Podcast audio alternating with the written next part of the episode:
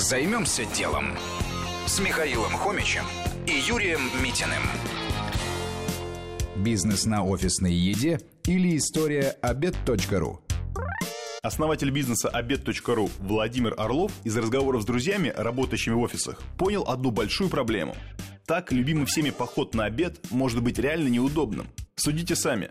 В офисной столовой может быть невкусно и дорого. Ходить в ресторан долго и опять же дорого. Так и появилась идея собрать на одном сайте рестораны, готовые предоставить удобное решение для обеда прямо в офисе. Причем речь не только о доставке пиццы или суши, а о полноценной еде, скажем, с супом. Для ресторана выгода была очевидна – сотни клиентов в один момент. Главной сложностью было собрать надежных поставщиков на одном сайте и сделать сам заказ максимально быстрым и удобным. Что было дальше? Бизнес стал быстро расти. Уже через месяц работы компания вышла в плюс. Продвигались, не тратя денег. Все работало через сарафанное радио. Постепенно на сайте добавились и фишки. Оплата по безналичному расчету, отзывы, групповые заказы. Поставщики стали конкурировать между собой, снижая цены.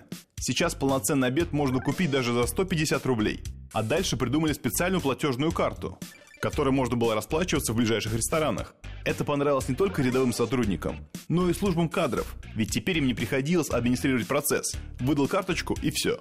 Сегодня у бизнеса более 1000 ресторанов-партнеров. Оборот измеряется в сотнях миллионов рублей, а ежегодный рост более 50%. Кризис не кризис, а бизнес на вечных потребностях, например, на еде. Отличная ниша. Займемся делом. На радио Вести ФМ.